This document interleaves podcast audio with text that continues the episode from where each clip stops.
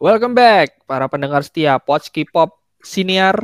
Iya, jadi kita gunakan kata senior nih, kata baru. Kata padanan podcast di bahasa Indonesia itu senior. Jadi Oh. kembali lagi di kembali lagi di Poch K-pop senior. Di hari ini kita akan membahas tentang sebuah film yang baru saja keluar dan sebuah series yang baru keluar juga.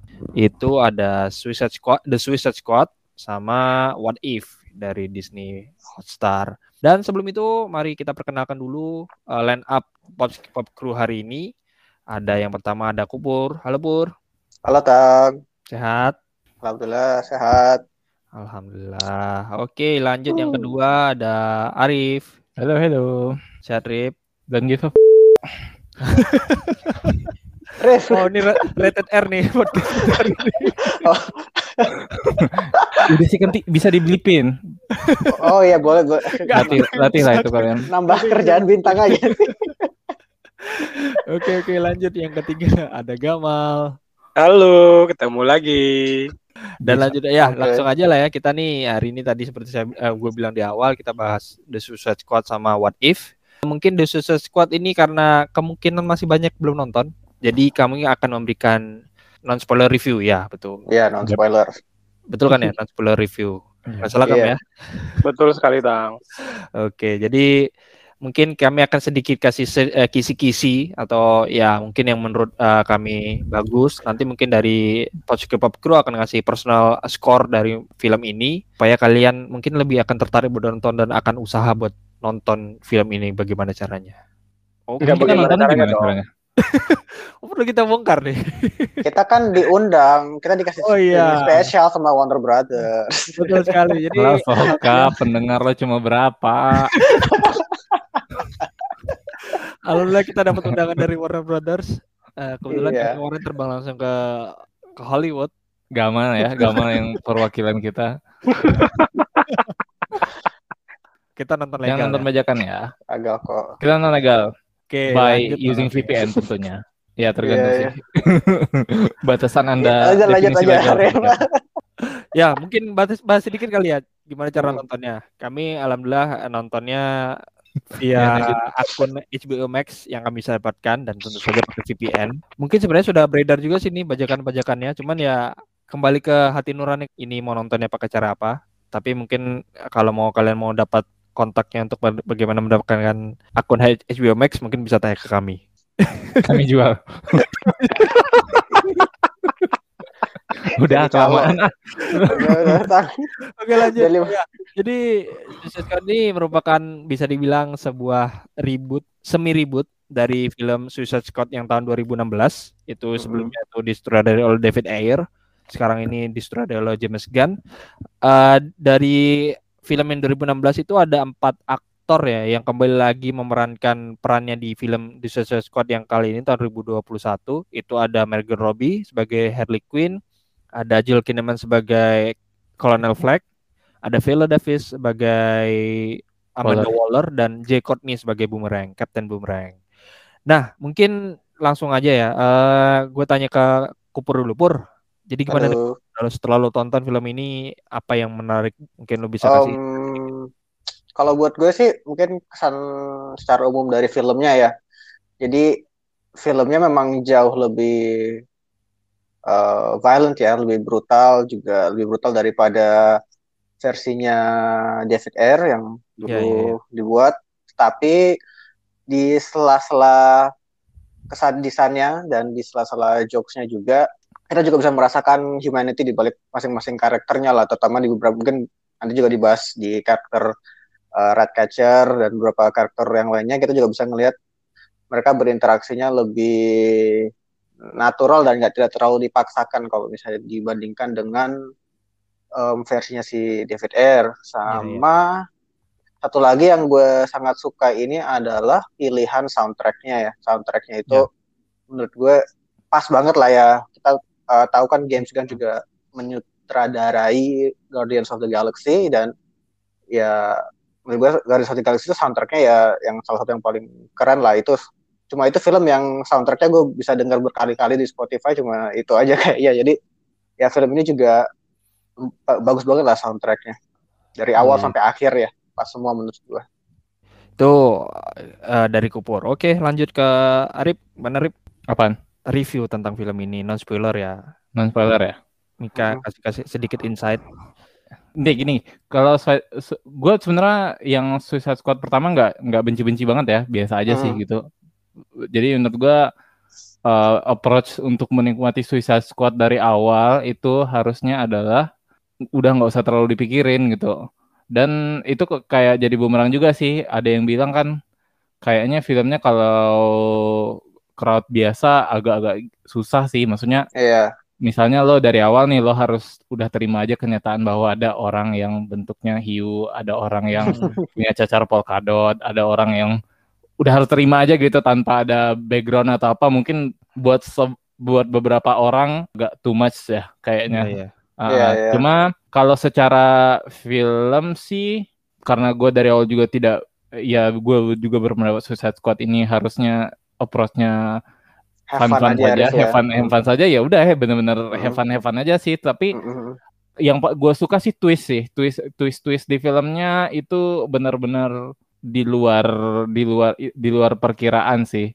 Maksudnya benar sih kata Kupur tadi uh, ada elemen humanity yang ditawarkan, terus antara masing-masing karakternya juga lebih ada chemistry-nya. Iya, iya. Mhm. Tapi yang paling eh, perhatian gue, eh, yang maksudnya paling paling gue suka dari film ini ada kalau kayaknya ada dua twist besar sih, dua twist besar yang itu menurut gue uh, well executed banget lah. Mungkin nggak semua orang bisa suka twistnya, tapi Mm-mm. menurut gue itu well executed. That's it. Oke. Ya sebenarnya sih Oke. kita nih mulut kita mungkin agak gatal sebenarnya pengen ngasih tahu spoiler. pengen apa Cuman itu? karena kelihatannya masih banyak belum nonton ini, jadi kita tahan dulu lah. Oke, lanjut ke Gamal. Gimana Gam? Ya kalau menurut gua ini film salah satu yang paling baik yang gue tonton akhir-akhir ini ya. Mm-mm. Mungkin selama pandemi ini ya. mungkin karena, Karena- dikit yang lu nonton kali Gam. Bisa jadi atau ya dikit juga yang rilis mungkin ya filmnya. Cuma keren banget sih, maksudnya film ini menurut gua lengkap banget sih dari, dari alurnya juga di awal tuh udah kenceng kayaknya menurut gue ya, PC ya. Iya, iya. Di awal tuh udah kenceng, terus juga rated R ini membantu banget sih untuk mencapai tujuan dari film ini Mm-mm. sesuai temanya banget sih Suicide Squad dan kalau ada beberapa elemen dari film sebelum yang disempurnakan sih di film ini. Kalau Hmm, film sebelumnya mungkin cuman kayak yang eye catching cuman Harley Quinn doang ya. Kalau di sini tetap ada bagian Harley Quinn yang eye catchingnya. Mm-mm. Itu masuk spoiler gak tuh? Enggak ya, harusnya. Ya, Enggak. enggak, enggak, enggak. Enggak lah, belum belum. Terus siapa lagi yang main eye catching? Mungkin King Shark eye catching buat Gamal. Iya. ya, dia lucu lah. Waller. itu eh, lucu lah. Ah, Isan. Terus ya. Saja. Ya, violence-nya dapet, jokes-nya juga dapet, dapet banget jokes-nya. Iya, iya, iya. Ngomong-ngomong, si Amanda Waller kayak lebih lepas gitu nggak sih kalau di eh, Iya, di benar. sini ya lebih Iya. kelihatan lah kalau dia lagi keselnya ya Ya. kelihatan banget gitu kan. Kalau dulu kan kayak Enggak. dia Kalau yang di pertama tuh dia tuh agak kayak agak overpower banget gak sih kayak kayak dulu tuh kayak dia bos segalanya terus ya yang iya. sekarang tuh ya kayak dia min, sebenarnya dia middle manajemen doang gitu loh kayak Ya, ya. ya gitulah Iya, iya. Dan ya itu di sini mungkin sedikit mba- mundur sedikit ya. Tadi kan gue bilang ini ribut antara masih perdebatan Hmm. antara ri- ribut atau Sequel ya. Sequel gitu kan sebenarnya. Kalau bisa dibilang nih menurut gua nggak ribut sih, mending lanjutan Iya. karena beberapa percakap apa dia- dialog yang sebenarnya itu Mm. masih membawa dari aspek dari The Suicide Squad yang 2016. Iya. Meskipun itu nggak secara terimply sih ya Iya, nggak- nggak kayak Iya. nggak nggak- reply, nggak langsung nggak sih, tapi ya, gitu. Terimply. ya, Sama antara tiga karakter yang itu kan si Flag, Boomer Hmm. sama siapa si Harley. Iya iya iya. Dan lanjut mungkin Mm. tadi ada beberapa hal yang bisa gue tangkap ya dari kalian. Itu ada kayak Kupur tadi in- bilang tentang soundtracknya yang bagus. Eh, kalau Arif yang penting bawa have fun aja dan twist yang twist yang bagus dan kemudian Gamal tadi Gamal tadi bilangnya "Hmm, gore-nya dapat, jokes dark jokes juga dapat. Coba kalian bayangkan misalnya Suicide Squad yang pertama itu dibuat seperti ini kira-kira gimana? Ini nggak tahu nih apa memang James Gunn dapat keleluasan yang lebih Iya. uh, banyak daripada David Ayer atau bagaimana tapi kenapa dulu nggak nggak dibikin rated R juga seperti ini ya mungkin dari Kupur Mungkin sih ya kalau mau menunjuk menunjuk ya kemungkinan itu kan memang untuk yang Suicide, Suicide Squad David Ayer kan emang banyak campur tangan dari Studio. upper eksekutifnya si Warner Brothers ya. Betul. Dan itu mungkin yang membedakan. Dan ini eh, yang menarik juga kalau dari Suicide Squad ini kan setelah James Gunn sempat di dipecat sementara dari Disney lah ya. Nah, Ya. si WB langsung si Warner Brothers langsung menggaitnya dan menariknya si Warner Brothers menawarkan project apa pun ke James Gunn, project apa pun yang dia mau, terserah mau bikin kayak apa dan si James Gunn memilihnya itu Suicide Squad ya. Jadi mungkin itu juga menggambarkan bahwa ada dengan adanya pergantian manajemen di Warner Brothers juga si James Gunn mungkin dikasih keleluasan yang leb- yang sangat lebih lah dibandingkan si David Ayer ya. Iya iya betul betul betul. Dan itu ya bisa jadi penyebab juga yang pertama jadi lebih kacau ya. Betul. Secara ya mungkin bukan bilang kacau sih maksudnya ya mendapat rating buruk yang ke keleluasaan kreativitasnya nggak didapat oleh eh, David Mm-mm. Ayer seperti yang didapat James Gunn sekarang. Kan tapi ya mungkin bisa jadi nggak tahu nih kenapa dari Warner Bros ini suka melakukan intervensi seperti itu. Kira-kira gimana tuh Rip? Kalau dilihat dari film-film DC selama ini kan yang banyak intervensi itu kayak Ju- Justice League, ya, Suicide Just like Squad, Batman BTS. versus Superman. apakah sebenarnya intervensi dari intervensi dari production house tuh emang dibutuhkan atau bagaimana kira-kira menurut lo? Kalau nggak ini ntar jatuhnya muji-muji Marvel lagi nih. tapi enggak, tapi maksudnya benar nggak sih maksudnya kayak ya udah kalau lo mau bikin universe ya emang ada harus ada satu orang yang manage gitu. Satu Betul. bukan satu orang yang manage sih tapi ya big picture-nya yang handle satu orang Hmm. gitu. Kalau di Marvel ada Kevin Feige, kalau di DC kayaknya nggak eh di ya di Warner Warner Bros nggak ada kan kayaknya orang seperti itu eh, orang yang bertindak seperti itu gitu. Jadi jadi wajar. Jadi maksud gua kayaknya eh, jadi makanya pendekatan di ke studiosnya mereka mikirnya mereka mikirnya meskipun ini satu universe tapi ujung-ujungnya mereka mikirnya pasti naikin per filmnya kan. Mikirnya tuh cuma ya udah gua lagi promosiin film ini ya harus lagi bikin film ini ya gimana film yang ini laku gitu. Nggak ada mikir continuous ke depannya gitu. Jadi Mhm. jatuhnya ya ya gitu ya kayak sekarang ya mikirnya wah ini harus dibikin lebih like ini harus dibikin apa suara-suara kayak gitu jadi banyak jadi jadi bukan berarti muji Marvel ya tapi kayaknya di kepala gua kalau mau ide satu universe satu apa gitu tuh yang ngejalanin ya memang bener harus ada satu, satu kepala gitu Too many heads ya, Rif ya. Iya. di- Mm-mm. Emang sih kalau secara secara general memang itulah kacau balanya Warner Brothers. Oke, mungkin lanjut balik lagi ke filmnya secara filmnya tadi. Gam. eh, kalau lu menilai ini secara nilai nih, kita belum tadi belum eh, bahas secara nilainya. Tentang film ini gimana, Gam? Penilaian lu, Gam. Jadi kalau kita gue lihat di eh, Rotten Tomatoes sama IM- IMDb itu rata-rata tuh eh, poinnya tinggi tuh. Kalau kayak di Rotten Tomatoes tuh tomatometernya 91%, audience score-nya 84%. Ini tertinggi nih sementara nih kelihatannya dibandingkan film-film DC yang lain ya. Wonder Woman Iya. lebih tinggi sih. Oh, Wonder Woman lebih tinggi, Bur. Mm, Wonder Woman Ya. 93 kalau nggak salah. Oh, Ini RT-nya. tomatometernya ya. Mm-mm. Ya, sedikit di bawah Wonder Woman tapi ini Iya. eh, Untuk film dengan karakter yang kurang Betul. dikenal, ini juga ya bagus lah. Lagi rated R kan ya. Iya, apalagi rated R. Mm. Menurut gimana, Gam? Kalau gua setuju sama Rotten Tomatoes ini sih, Yang mana? ratingnya yang audiens. Karena DS. Oke, oke. kritik fuck kritik Pak kritik. Sotoy-sotoy orang-orangnya. orang Iya, sotoy iya. aja itu semua isinya Iya karena kayak yang gue bilang tadi ya, ini menurut gua dari penulisan sama arahannya bagus banget sih. Ceritanya tuh nggak nggak ada yang bosen, nggak ada boring partnya, terus juga Iya, nggak ada yang bikin ih ini apaan sih kok bisa kayak gini nggak ada yang bikin kayak gitu sih. Heeh. Terus juga komposisi joke sama violentnya pas banget sih menurut gua. Oke, good point. Oke, Rip, satu lagi Rip, mungkin tanya. Ada Apa? satu tem- apa namanya? penilaian dari CinemaScore ya. Itu menunjukkan dia angka B+. Ini gimana sesuai nggak? Ini agak beda ya sama di Rotten Tomatoes ya? Enggak, Di jadi plus kan kalau 80 ya. Iya, tapi tetap itu relatif rendah lah, Pur. Itu Oh, relatif oke. rendah karena ya kalau A, A dan ada aminnya nggak sih dia? Apa apa A atau A Amin, amin gitu. Ya pokoknya kalau A Amin itu, ya. A itu yang yang ini kayaknya berkaitan sama yang gue bilang tadi sih yang ada ini tuh crowd pleaser eh, bukan bukan tipe crowd pleaser gitu sebenarnya. Rot, rot RT si Rotten Tomatoes yang kritik pastilah mereka udah familiar lah sama karya DC. Audience score yang ngisi di Rotten Tomatoes yang care yang care untuk meninggalkan di sana ya pasti juga eh, rata-rata rata-rata orang yang ngikutin kan. Nah, sementara kan kalau Cinema Score ini tuh penilaian fresh from the oven orang yang habis nonton dan orang ini tuh bisa bisa dibilang general audience lah. Dan ya gue bilang tadi ini for some people bisa jadi too much filmnya gitu.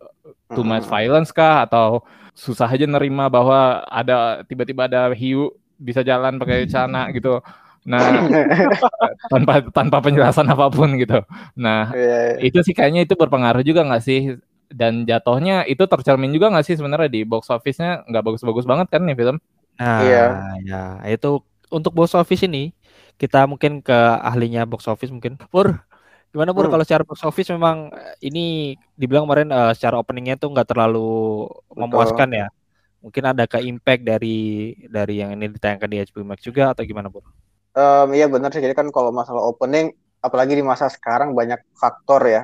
Eh, dari filmnya sendiri, pertama dia filmnya rated R, jadi itu juga sudah otomatis menutup pasar untuk yang untuk yang lebih muda kan. Selain Hmm. itu juga nggak semua bioskop lagi buka juga di U- US terutama dan ya di US pun juga lagi ada resurgence juga lagi kan dari varian delta-nya. Jadi itu mungkin bisa jadi efek juga dan selain itu mungkin orang juga bukan Flash, bukan Wonder Woman, bukan Batman. Ini masih karakter yang samping yang bisa dianggap mungkin sampingan kan apalagi ada dulu film-film yang sebelumnya yang kurang bagus. Jadi mungkin orang juga ngelihat ya udahlah nanti gue nonton di mana di HBO Max saja daripada gue keluar-keluar eh, beresiko ya udahlah dan ya agak sedih juga sih soalnya kan filmnya kan sangat lebih bagus daripada menurut gue sangat lebih bagus daripada yang sebelumnya tetapi Hmm.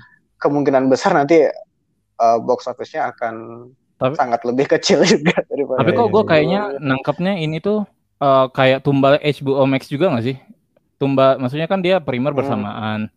Iya. Iya, ujung-ujungnya terus dia tuh nggak dia nggak bayar lagi kan, bukan kayak Betul. primer fee-nya Disney Plus gitu kan. Jadi Ya, eh, kayak entah entah kenapa ya, gue nangkapnya ini ada agak-agak nothing tulus juga sih dari studionya gitu. Kayak oke box office turun, tapi ini gue tumbalin deh supaya orang banyak subscribe HBO Max gitu. Tangkap penangkapan gue ya. Soalnya nggak kayak nggak ada sepanik sebenarnya. itu sih. iya benar nggak sepanik ini kemarin ya Black Widow ya. iya Ya gitu loh. Tapi karena menurut gue sih karena yang isu dengan Warner Brothers ini udah dari lama sih dia kan udah state dari awal tahun kalau nggak salah semua film yang dikeluarkan dia akan masuk ke HBO Max di waktu yang sama kan jadi mungkin dramanya sudah Sudah lewat ya. sudah lewat jadinya kayak Dan film yang terjadi di nanti- belakang layar. iya udah Ya, Black Lion mungkin udah soft duluan jadi nggak terlalu Iya. panik. Ya anyway, Oke. ya ini film kalau dilihat dari review dari Post K-pop Crew semua tadi ini worth to watch. Dan gue sendiri sebenarnya nggak expect dari the trailer. Sebenarnya gue dari awal udah ah nggak malas nonton trailernya karena nggak terlalu pengen berharap seperti yang pertama yang film pertama. Tapi ternyata setelah Mhm. tonton ya seperti dibilang tiga teman gue tadi gue bener-bener enjoy juga sih menikmatinya. Gue nonton dua kali dan penilaian gue tetap sama. Berubah film ini bener-bener enjoy to watch. Give me skor lah dari kalian eh, masing-masing sama kira-kira MVP dari film ini siapa? Mungkin dari eh, Arif dulu. Skor ya? Ya, skor personal. Skor Eh, gua kasih tujuh setengah deh. tujuh setengah. Tujuh setengah MVP-nya MVP-nya orang kayaknya bukan bilang red catcher ya, jadi gua mau anti mainstream ah. Bukan bisa loh. oh John Cena John Cena ya review John Cena Nggak udah Har- Harley aja deh, gue suka aja. oke Standar juga ya, udah bodoh ah ya itulah. Tapi gue yakin Oke. yang red catcher. Setelah gue pasti bilang red catcher semua yakin gua. Oke, Gamal gimana Gam? Kalau gua rating delapan setengah lah, delapan setengah dari delapan setengah. Anjir. Anjir. MVP. Kalau kalau MVP-nya ini ada satu anak buahnya Amanda Waller yang pakai kacamata tapi gue lupa namanya siapa. oke Nah, oke I- itu itu itu edgy, Iya, edgy. Iya, yang Gitu. itu lah ya Yang nggak bisa melakukan dia itu. yang melakukan itu ya, melakukan Yang hal itu. melakukan itu. udah udah udah udah lu, keceplosan beneran gue ya oke Kalau kalau nggak ada dia boring banget, kentang banget. iya Ya, ya, ya, ya, betul, betul, betul. iya iya Em, nilai dulu ya Kalau nilai sih gue hmm, antara tujuh setengah sama delapan sih sebenarnya sih. Soalnya karena masih ada beberapa film di sisi lain yang lebih gue suka, tapi ya kayaknya ngikutin Arif aja di tujuh setengah deh. Tujuh setengah juga lumayan bagus lah maksudnya di, kalau dibandingkan sama film Suicide Squad yang sebelumnya mungkin di bawah enam. Hmm. tapi kalau untuk karakternya ini biar nanti bintang bisa bilang red catcher ya. Jadi gue bilangnya gue bi- gue bilangnya King Shark aja deh karena dia ya lucu sih maksudnya si King Shark Favorit banget komedinya ya.